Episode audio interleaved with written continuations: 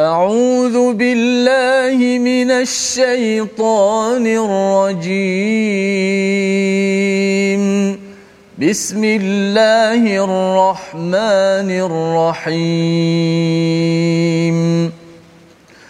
الحمد لله رب العالمين. الرحمن الرحيم. مالك يوم الدين.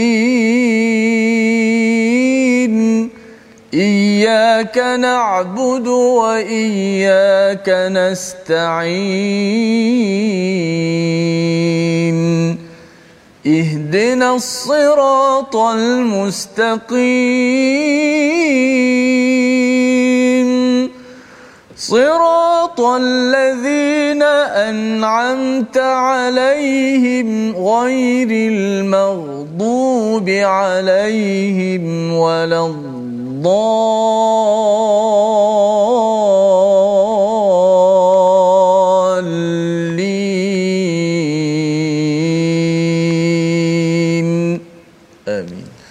Assalamualaikum warahmatullahi wabarakatuh. Alhamdulillah wassalatu wassalamu ala Rasulillah wa ala alihi wa man wala syada la ilaha illallah syada Muhammadan abduhu wa rasuluh. Allahumma salli ala sayidina Muhammad wa ala alihi wa sahbihi ajma'in. Amma ba'du. Apa khabar tuan-tuan dan puan yang dirahmati Allah sekalian? Kita bersyukur pada Allah Subhanahu wa taala pada hari yang berbahagia ini kita dapat bersama dalam My Quran Time baca faham amal selepas kita mengikuti edisi khas semalam edisi Malaysia bersujud dan hari ini kita memulakan halaman 377 surah baru surah An-Naml surah ke-27 bersama Ustaz Tirmizi Ali. Apa khabar Ustaz? Alhamdulillah Safa apa ini Alhamdulillah ya alhamdulillah kita bersyukur pada Allah Subhanahu taala Ustaz ya. Pada hari ini dalam keadaan Malaysia masih lagi ya ada kawasan-kawasan yang dilanda ya. banjir kepada rakan-rakan yang masih lagi uh, memerlukan pertolongan daripada sampan bot yang masih lagi belum hadir memberi bantuan kita doakan dimudahkan urusan kepada pasukan penyelamat dan juga NGO uh, kepimpinan yang menguruskan perkara ini kita doakan dimudahkan dan uh, Allah mengangkat ya cubaan ujian ini moga-moga ia dimudahkan dan kita terus bersedia dan terus makin mendekatkan diri kepada Allah Subhanahu Wa Taala dengan al-Quran ini. Pada hari ini kita ingin meneruskan halaman 377 kita mulakan dengan doa ringkas kita subhanakala ilmalana illa ma 'allamtana innaka antal alimul hakim rabbi zidni ilma. Saksikan apakah sinopsis ringkasan bagi halaman pertama surah An-Naml. Bermula daripada ayat yang pertama hingga ayat yang ke-6 kita akan sama-sama melihat kepada risalah al-Quran. Allah menjelaskan tentang nilai al-Quran sebagai permulaan sebelum kita melihat kepada kisah Nabi Musa di lembah suci bagaimana kisahnya ini sebagai ulangan tetapi mempunyai sudut berbeza untuk kita sama-sama menghargai ayat 7 hingga ayat yang ke-13.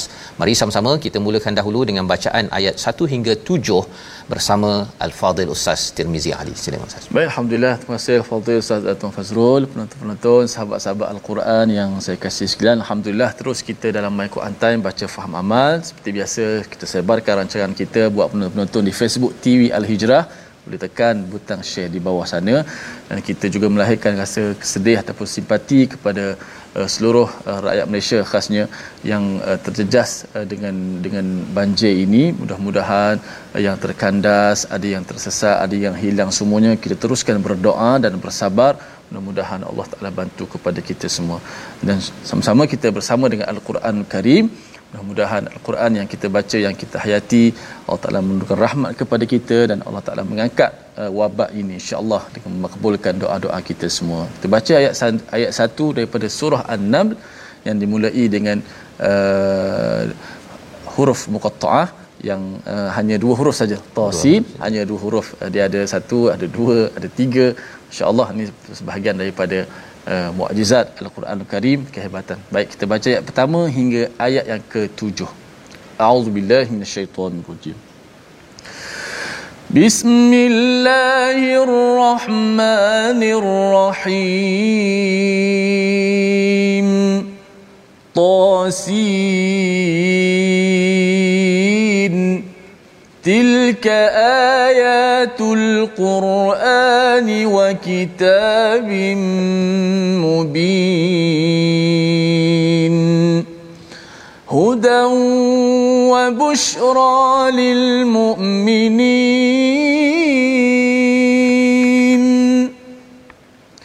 الذين يقيمون الصلاة ويؤتون الزكاة وهم بالآخرة هم يوقنون. إن الذين لا يؤمنون بالاخره زينا لهم أعمالهم زينا لهم أعمالهم فهم يعمهون. أولئك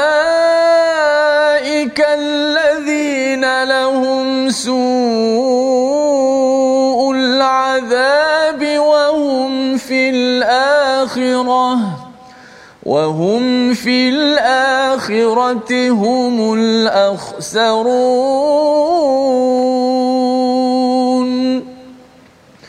وإنك لتلقى القرآن من لدن حكيم عليم.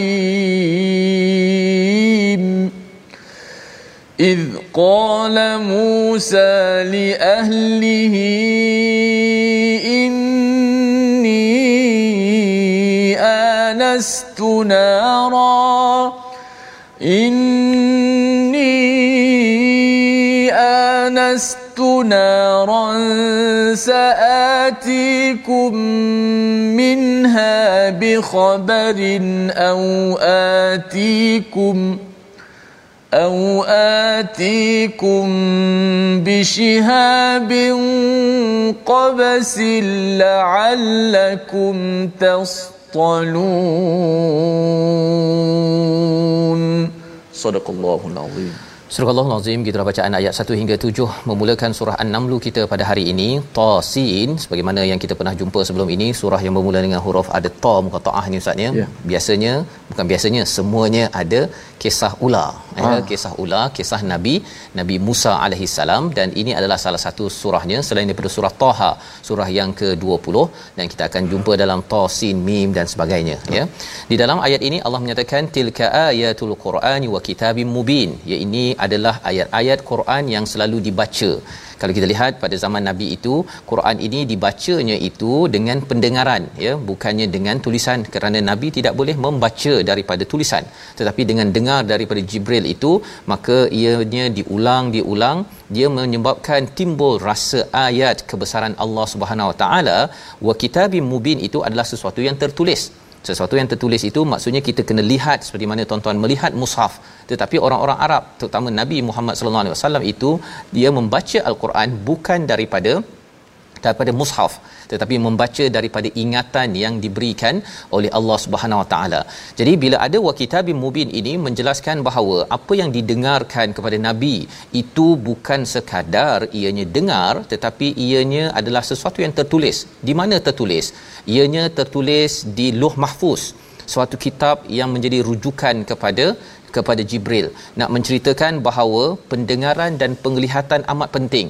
Dan bagi kita ustaz ya kita boleh membaca daripada mushaf itu adalah satu ibadah. Betul. dalam masa yang sama juga kalau boleh kita menghafaz kerana di situ nanti kita boleh baca Quran itu tanpa melihat mushaf juga ya sebagai satu cara bagaimana ianya boleh dibaca berulang kali uh, berbanding dengan kalau kita ada mushaf kalau kita terlupa ataupun tidak menghafaz mungkin kita tak dapat baca Quran ustaz yeah. ya ha, kalau macam surah al-kahfi lah saya kan kalau tak hafaz surah al-kahfi kalau tak ada mushaf tak baca surah al-kahfi kan kalau kita dah hafal 10 ayat contohnya kalau katakan ada masa 5 minit menunggu di post office ke Betul. ataupun menunggu siapa-siapa kita boleh ulang sahaja dan itu adalah fungsi al-Quran yang didengari yang dihafazkan. Maka di sini Allah menjelaskan pada ayat nombor 2 hudan wa bushra lil mu'minin. Kalau di dalam surah Al-Baqarah ayat 2 itu Allah menyatakan hudal lil muttaqin, di dalam ayat ini hudan wa bushra lil mu'minin. Ayat 185 daripada surah Al-Baqarah Allah cakap hudal linnas, petunjuk kepada kepada manusia Ustaz ya. Jadi ada beza ada beza orang yang dapat hidayah ya apabila dia menyiapkan diri sebagai manusia biasa ataupun dia menyiapkan diri sebagai orang beriman. Kalau dia menyiapkan dirinya sebagai orang bertakwa sebagaimana dalam surah al-baqarah kesan Quran itu berbeza berbeza. Ya seperti tuan-tuan ada telefon ya, ada telefon ini. Kalau katakan dia adalah dia punya baterinya 100% dan juga siap ya bersiap dengan telefon yang baru baik contohnya dia dapat menggunakan aplikasi yang macam-macam tetapi kalau ada 5% ustaz ya yeah. ataupun tinggal 2% merah ya ada ada kawan kita yang dia mm. dilanda banjir itu mm-hmm. dia telefon sambil bimbang pasal dia kata tinggal 5% Allah. dan selepas itu nanti dia berada di atas atap ya dan bateri, ada yang berada ada. Bateri habis tak tahu lepas itu sama ada dah satu hari dah tak makan dengan anak baby dengan anak yang kecil di tingkat atas bawah dah tenggelam dan bantuan belum sampai lagi. Jadi nak menunjukkan pada tahap 5% itu aplikasi nak call pun mungkin ada cabaran apatah lagi kalau katakan tidak siapkan hati yang yang sejahtera berhadapan dengan Quran mungkin seseorang itu tidak dapat fungsi yang optimum daripada al-Quran yang dibaca berulang kali menjadi kitab adalah perlembagaan yang akan menjadi peraturan dalam kehidupan kehidupan kita. Jadi siapakah yang mendapat hudan wa bushra ya daripada kitab ini dan dapat hidayah dan mendapat kabar gembira orang beriman. Dan cirinya ialah mendirikan solat, menunaikan zakat dan pada akhirat itu mereka amat yakin. Tiga ciri orang yang beriman. Yang pertama, mendirikan solat. Ha, perbincangan di dalam uh, uh, dalam tafsir uh, menceritakan bahawa oleh Imam As-Sa'di dia menyatakan bahawa iman kalau nak tahu orang itu betul-betul beriman ya al-mukminin satu tandanya ialah solat ustaz Hmm. Ha, jadi kalau orang itu dia kata saya beriman tetapi dia tidak solat dia ada isu sedikit tentang imannya tersebut ya yeah. mungkin di situ dia dah pun amat lemah iman dan ini peringatan untuk sama-sama kita semak jaga elok-elok tuan-tuan yang pergi berlindung di masjid di surau ya sambil ambil makanan itu bila azan itu kita cadangkan solat sekali lah Ha, jangan ambil makanan dekat surau tapi yang bila Tuhan yang memanggil kita tak menyahut pula itu antara tragedi juga yang perlu kita sama-sama semak daripada ayat nombor 2 dan nombor 3 ini. Dan dalam ayat nombor 3 ini mendirikan solat menunaikan zakat ya satu hubungan dengan Allah satu hubungan dengan manusia wahum bil akhiratihum yuqinun dan juga yakin kepada hari akhirat apakah kesan kepada hari akhirat ni kalau kita percaya kita yakin? Ayat nombor 4 sama-sama kita baca sekali lagi. Untuk Allah menjelaskan kepada kita kesan keimanan kepada hari akhirat kepada petugas-petugas di di surau, di masjid, di perpustakaan, di dewan-dewan sekolah yang sedang membantu kita dilanda pelbagai ujian sekarang ini COVID-19, banjir dan sebagainya. Untuk kita menghargai ayat berkaitan dengan hari akhirat. Apa kaitannya?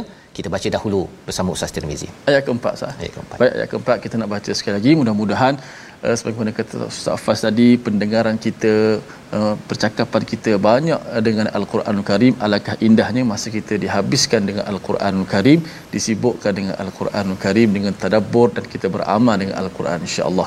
Kita baca ayat keempat, mudah-mudahan Allah Subhanahu Wa Taala berikan kita kekuatan dengan situasi yang ada ini. أعوذ بالله من الشيطان الرجيم. بسم الله الرحمن الرحيم. إن الذين لا يؤمنون بالآخرة زينا لهم أعمال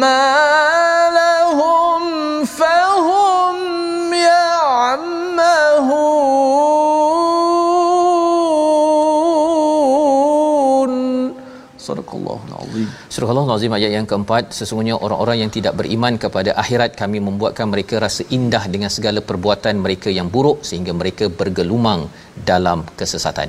Inilah kesan tidak beriman kepada hari akhirat ya. Ada ustaznya yang kata bahawa saya ini beriman kepada Allah Subhanahu Wa Taala. Betul ya. Sebenarnya semua orang percaya sebenarnya Tuhan amat berkuasa. Kita melihat kepada air yang bergenang dan naik kalau di tempat banjir itu kita tahu bahawa kita tidak dapat mengawal air tersebut. Allah yang berkuasa.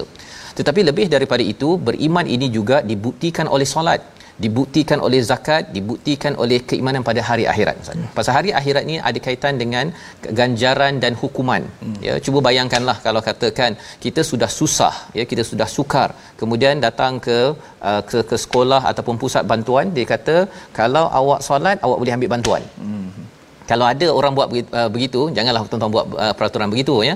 Tetapi kalaulah peraturannya begitu, rasanya ustaz mungkin ada yang dapat bantuan, ada yang kata terus kan kalau dia terus tidak mendirikan solat di tempat kawasan bantuan tersebut. Nak ceritanya apa? Ada orang yang dia mungkin dia memang akan buat baik dalam hidup ini. Ya, dia akan buat baik. Tetapi dalam masyarakat kita juga perlukan hukuman dan juga dan juga uh, ganjaran disebabkan contohlah ustaz ya uh, kalau kita kata kita kerana sifat kita yang baik beriman pada Tuhan maka kita tak payah traffic light kan kita pandai-pandai susun sendiri susun hmm. sendiri dan siapa yang nampak dia uh, traffic light tersebut dia akan uh, berhenti dengan dengan nalurinya yang fitrah yang nak berbuat baik ini adalah orang yang tidak memerlukan ganjaran syurga dan neraka hukuman dan juga uh, hukuman dan juga ganjaran. Tetapi isunya ialah manusia ini ada juga setengah ustaz ya yang dia tak cukup kalau kita kata sila berbuat baik dia tak cukup baik. Dia kena ada hukuman dan ganjaran untuk memastikan apa hmm. dia berbuat baik dan akhirnya mematuhi peraturan yang yang ada dan itulah yang diwakili oleh innal ladzina la yu'minuna bil akhirah. Mereka yang tidak beriman pada hari akhirat, mereka akhirnya tidak membaiki amalnya. Zayyana lahum a'malahum apa yang berlaku kami hiasi amal mereka sehingga kan mereka itu yak mahun yak mahun ni ialah buta mata hati Ustaz. Buta mata, buta mata hati. Dia rasakan bahawa dalam hidup dia ini uh, tak apa kot. Kalau saya nak ambil rasuah ke saya nak uh, apa nak, nak nak nak tipu orang ke saya nak buat dosa ke saya tak kisah kot. Pasal apa? Pasal tak ada ganjaran. Saya ni uh, dah ada fitrah untuk buat kebaikan dan itu mengganggu kepada kepada bagaimana kita menguruskan sesuatu masyarakat. Dan ayat yang kelima Allah menyatakan ulaikal ladzina lahum suul azab. Mereka itu akan diberikan siksaan yang buruk di dunia dan di akhirat. Maka mereka adalah orang yang paling paling rugi. Mengapa rugi? Kerana imannya itu sebenarnya mm-hmm. dia tidak dibuktikan yeah. oleh solat, oleh zakat dan juga keyakinan kepada hari akhirat yakin pada hari akhirat ini menyebabkan dia menimbang-nimbang apa hmm. yang ingin dilakukan. Hari ini tuan-tuan kita baca Quran, kita menimbang-nimbang bagaimana saya nak lebih lagi baca Quran ataupun nak bantu lagi kawan-kawan kita. Menimbang-nimbang saya nak tulis tak? Oh, ini banjir dekat Selangor ni pasal orang Selangor banyak buat dosa. Ada orang cakap begitu Ustaz? Ya. ya. jadi kita akan bila percaya pada hari akhirat, kita akan fikir, eh, betul ke apa yang saya buat ini? Kalau perkataan ini tersebar, maka sampai di akhirat nanti kalau ia mengundang azab tak berbaloi ustaz Betul. guna Facebook kan Allah bagi nikmat tetapi rupanya mengundang azab disebabkan kita menjadi tuhan pula untuk menghukum orang-orang yang sedang menghadapi ujian. Kita doakan rakan-rakan kita ini sentiasa dibantu dan apa sahaja yang boleh kita buat berdoa beri bantuan beri recommendation. Mungkin ada sampan bot yang boleh disampaikan pada tempat tersebut. Kita call kawan kita.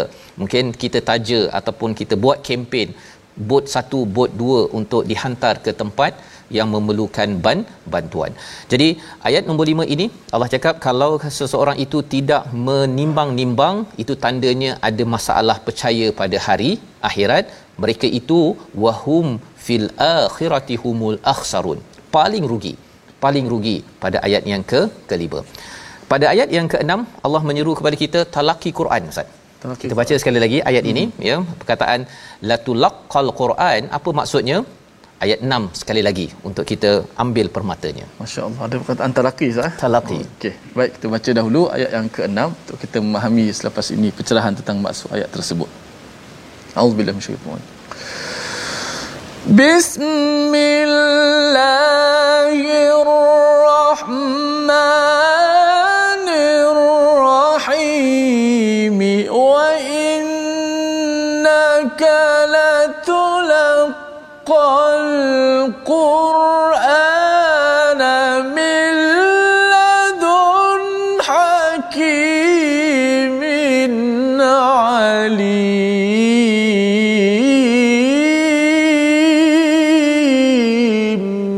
sadaqallahul azim dan sesungguhnya engkau Muhammad benar-benar telah diberi al-Quran daripada sisi Allah yang Maha bijaksana lagi Maha mengetahui. Kesan talaqi ustaz ya. Yeah. biasanya alimun hakim dekat sini ladun hakimin alim. Terbalik hmm, ustaz. Terbalik ya. Hakim dulu baru alim.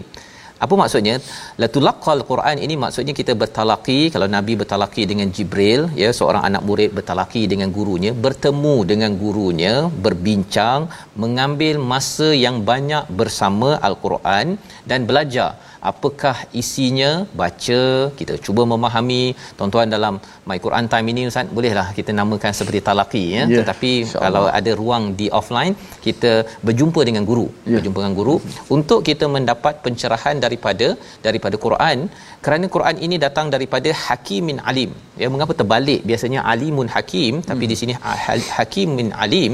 Pasal dalam surah ini nanti kita akan bertemu dengan pelbagai hikmah-hikmah kebijaksanaan Allah Subhanahu taala Allah menyusun Nabi Musa ya. Bagaimana? Nabi Musa boleh je. Allah bagi je terus kepada beliau cara nak guna tongkat dan ular. Tukar jadi ular ustaz ya. Mm-hmm. tetapi Nabi Musa daripada Mesir kena kejar pergi ke Madian patah balik. Semua itu aturan Tuhan. Untuk kita Allah mengatur kita berada pada zaman Covid kemudian zaman banjir kemudian ada my Quran time. Semua ini adalah daripada hakimun alim ya. Daripada Allah yang bijaksana Allah lah yang bijaksana mengatur segala urusan kita sehingga kita dapat wisdom kita mendapat hikmah. Kerana apa? Kerana kita banyak berinteraksi dengan dengan al-Quran. Membawa pada perkataan kita pada hari ini kita saksikan iaitu yaqina meyakini 28 kali disebut di dalam al-Quran inilah yang menjadi asas kepada pertimbangan kita dalam kehidupan. Baik buruk kita timbangkan kita ambil cara berfikir yang baik ini kesan daripada beriman kepada hari akhirat dan inilah yang kita ingin bina bersama bagaimana melihat kepada akhirat menyiapkan amal kita menuju Allah Subhanahu Wa Taala. Kita akan bersambung selepas ini kembali semula dalam My Quran Time baca faham amal insya-Allah.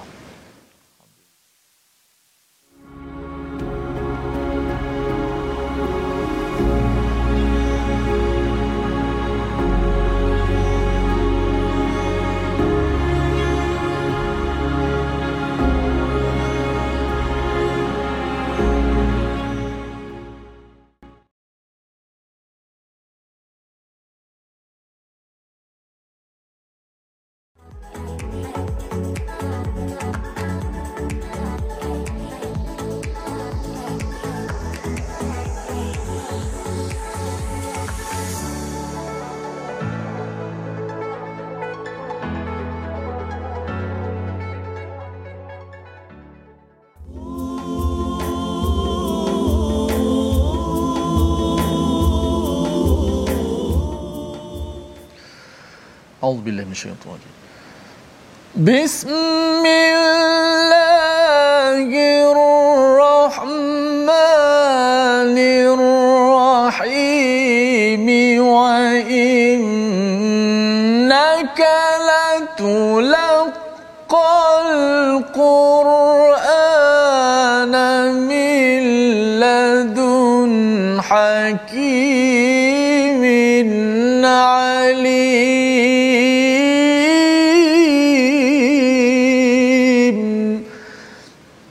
ingatlah ketika sesungguhnya engkau Muhammad benar-benar telah diberikan al-Quran daripada sisi Allah yang maha bijaksana lagi maha mengetahui. Ayat ini sekali lagi sekali lagi diulang, kita ulang sekali lagi pada ayat yang ke-6 berkenaan talaqi sempat tanya Ustaz Fasadi bagaimana dalam proses talaqi ini uh, bukan sekadar kita mendapat ilmu tapi hikmah itu Hikmah itu satu benda yang kita kata yang sangat mahal bernilai yang kadang-kadang kita tak nampak dengan mata kita. Mudah-mudahan itulah uh, keberkatan ataupun hasil daripada mukjizat Al-Quran walaupun kita tak dapat berhadapan uh, sekurang-kurangnya secara online atau secara di kaca TV, di FB dan sebagainya. InsyaAllah uh, kita juga mendapat uh, manfaat insyaAllah. Baik, kita nak ambil sikit tajwid latihan kita setelah kita dah belajar tentang hukum ra' bagaimana ra tebal bagaimana ra nipis kita nak belajar sikit tengok daripada muka surat yang kita baca ini uh, ra yang dibaca dengan tafkhim ataupun ra yang dibaca dengan tebal. Kita lihat di slide kita ulang kaji huruf ra yang dibaca dengan tafkhim ataupun tebal. Contoh dalam surah an-naml yang halaman 377 ini iaitu ayat pertama pa sin tilka ayatul qur'ani wa kitab wa kitabim mubin. Ha, perkataan Quran ra mati. Ra mati yang mana sebelumnya berbaris di depan maka hukumnya kita baca ra itu dalam keadaan tebal. Ha? Tilka ayatul qur'a qur qur'a dibaca dengan tebal. Contoh yang kedua hudan wa bushra lil mu'minin pada ayat kedua. Wa bushra wa bushra ra tu dibaca dengan dengan tebal. Dan contoh yang ketiga pada ayat ke-11 yang akan kita baca sekejap lagi fa inni ghafuru ghafurur rahim ha, di sini ada dua ra. Pertama ghafurun. Ha, tanwin yang berbaris di hadapan. Kemudian berjumpa dengan ra yang berbaris di atas. Ghafurur rahim mana contoh-contoh ketiga ini adalah contoh ra yang dibaca dengan tebal. Alhamdulillah. Itulah sikit sebanyak uh, Safas uh, ulang kaji ra kita. Maka uh, Qur, perkataan Quran yang selalu kita sebut uh, jangan kita baca Quran Qur tak boleh. Kalau Qur jadi nipis. Ra tebal macam mana? Qur Qur Qur uh, Qur uh, dibaca tebal. Bushra jangan bush ra. Jangan buka mulut. Uh, walaupun dalam bahasa Melayu jarang kita sebut ra bagi depan. Kan? Sehingga kalau kita sebut uh, jaranglah kita sebut uh, ra yang kita nipiskan ra. Banyak dalam bahasa Melayu kan. Hari Rabu pun kalau bahasa Arab ra kan.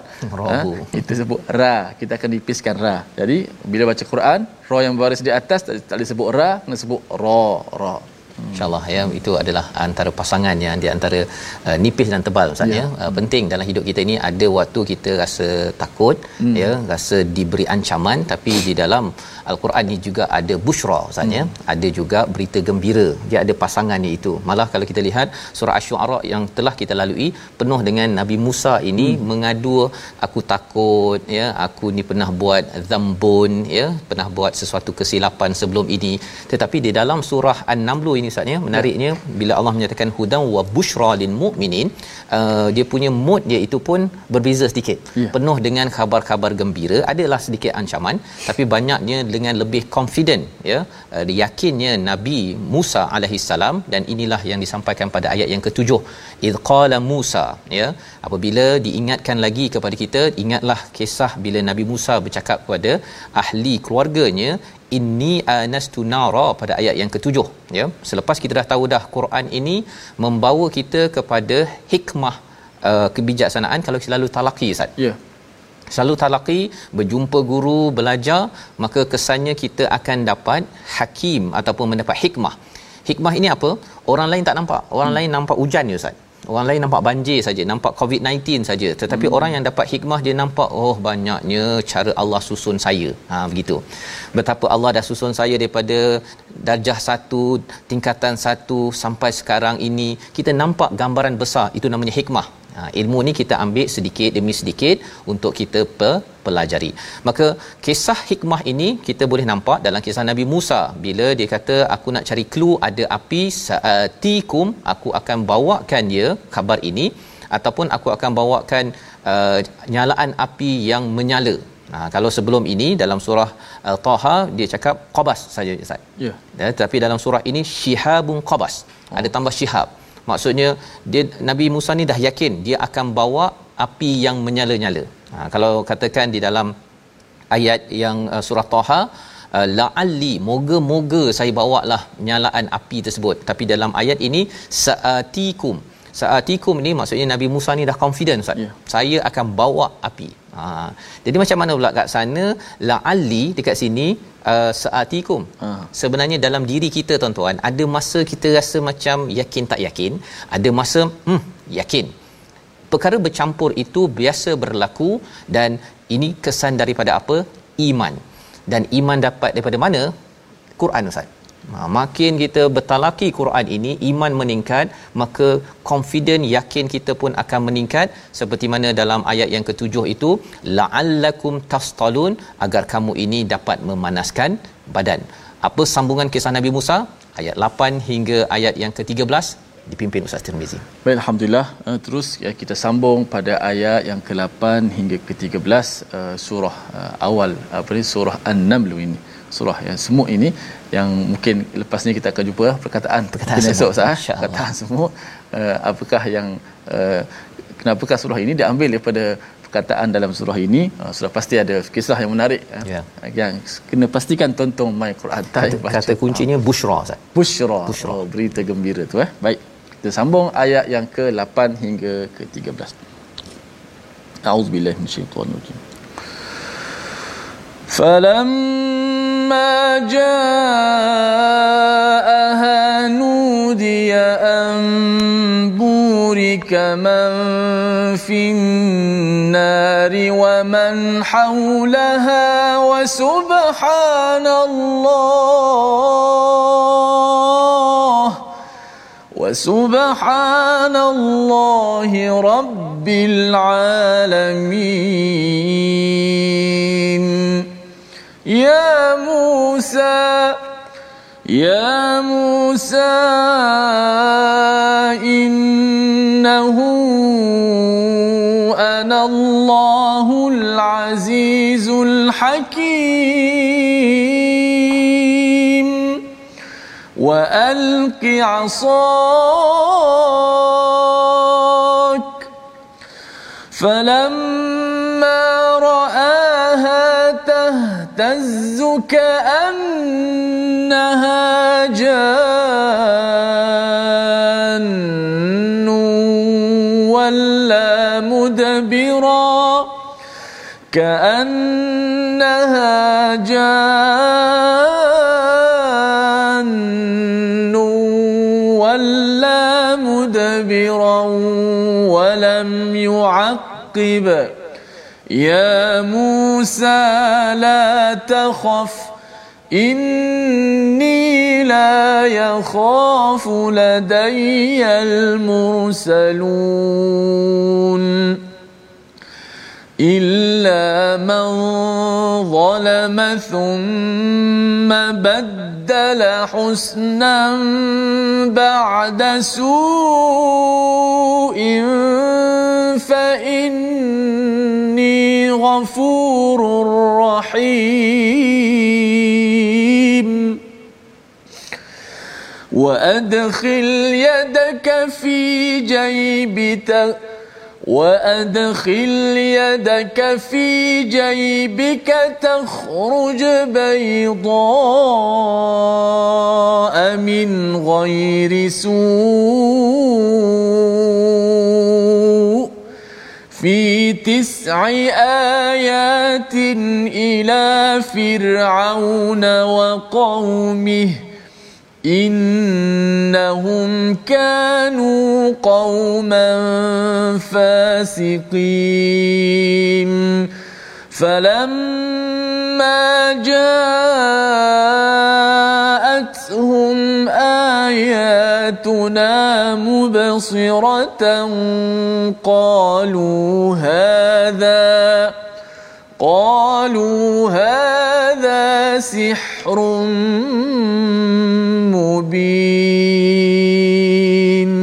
Sadaqallahul Azim. Surah Nazim kita telah bacaan ayat 8 hingga 13 sebentar tadi. Kita melihat kepada sambungan pada ayat yang ke-8 maka ketika dia tiba di sana tempat api itu dia diseru telah diberkati orang-orang yang berada dekat dengan api dan orang yang berada di sekitarnya maha suci Allah Tuhan seluruh seluruh alam.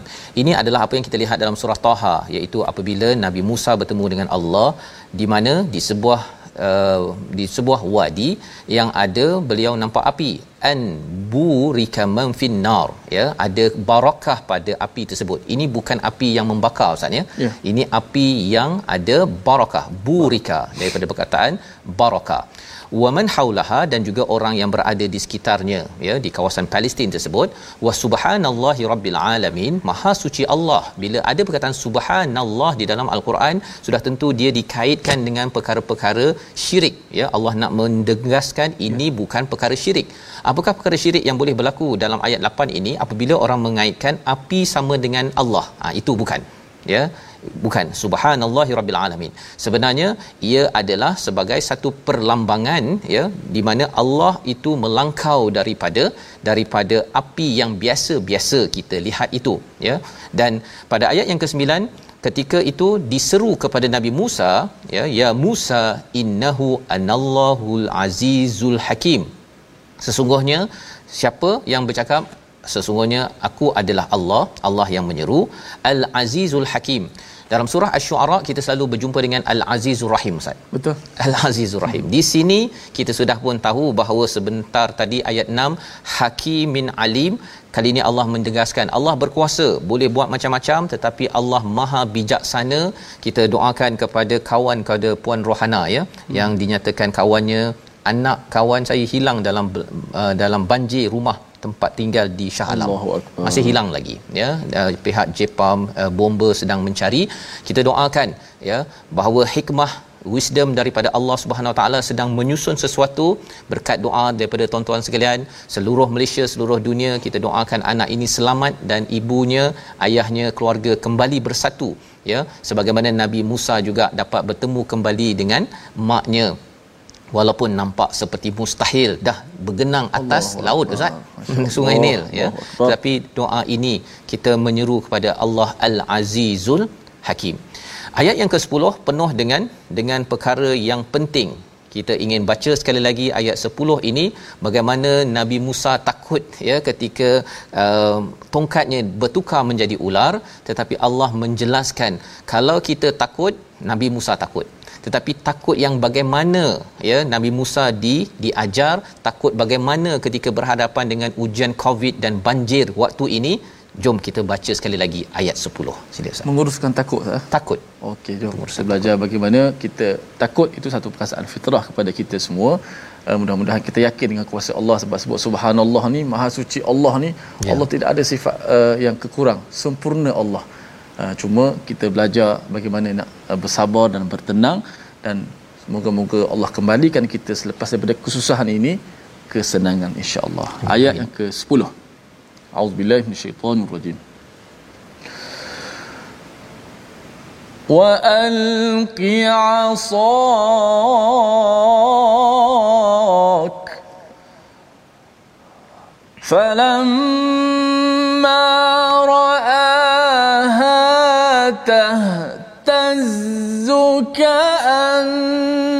كأنها جان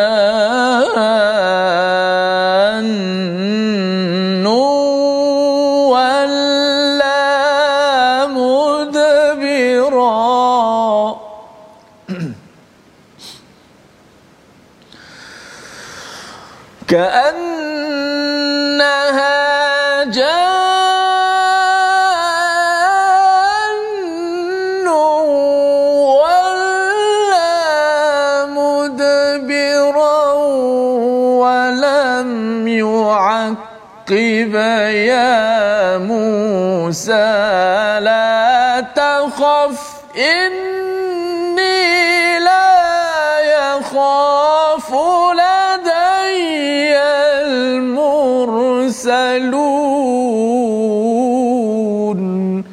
صدق الله العظيم Limpahkanlah tongkatmu maka ketika tongkat itu menjadi ular dan Musa melihatnya bergerak seperti seekor ular yang yang hidup larilah dia ke belakang tanpa menoleh Wahai Musa, jangan takut, sesungguhnya rasul-rasul itu tidak takut di hadapanku. Ini yang berlaku pada Nabi Musa bila diajar ataupun diarahkan untuk baling tongkatnya, maka ia bertukar ka'annaha jan iaitu seperti sesuatu yang hidup iaitu Uh, seperti ular yang hidup Ustaz ya. Uh, jan itu ada kaitan dengan jin pasal biasanya orang kaitkan ular ni dengan jin ya. Uh, dan memang pun ada kita kena berjaga-jaga dalam masa cabaran banjir Ustaz ya. Kita kena banyak berdoa minta Allah bismillahilladzi la yadurru ma'asmihi syai'un fil ardi wala fis samai wa huwas samiul alim satu doa ya. Kerana dan selain daripada surah al-falaq kita baca bagi tuan-tuan yang berada di mana jua ya.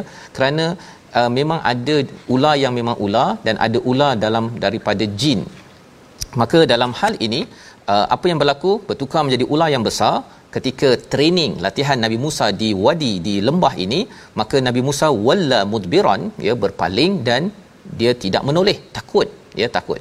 Maka diingatkan oleh Allah ya Musa jangan takut jangan takut. Sesungguhnya la yakhafu la yakhafu ladayyal mursalun.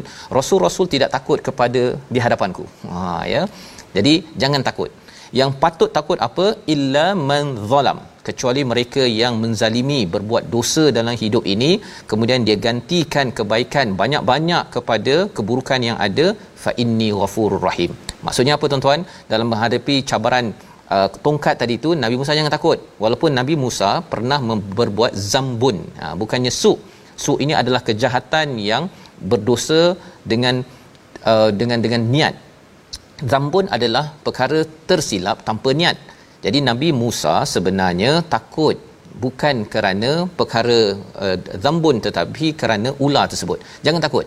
Jangan takut pada banjir, jangan takut kepada pelbagai perkara yang ada itu, tapi perasaan itu ada, memang ada pada Nabi Musa Ustaz ya. Allah iktiraf, maka Allah cakap, jangan takut, sila takut kalau nak takut kalau berbuat dosa.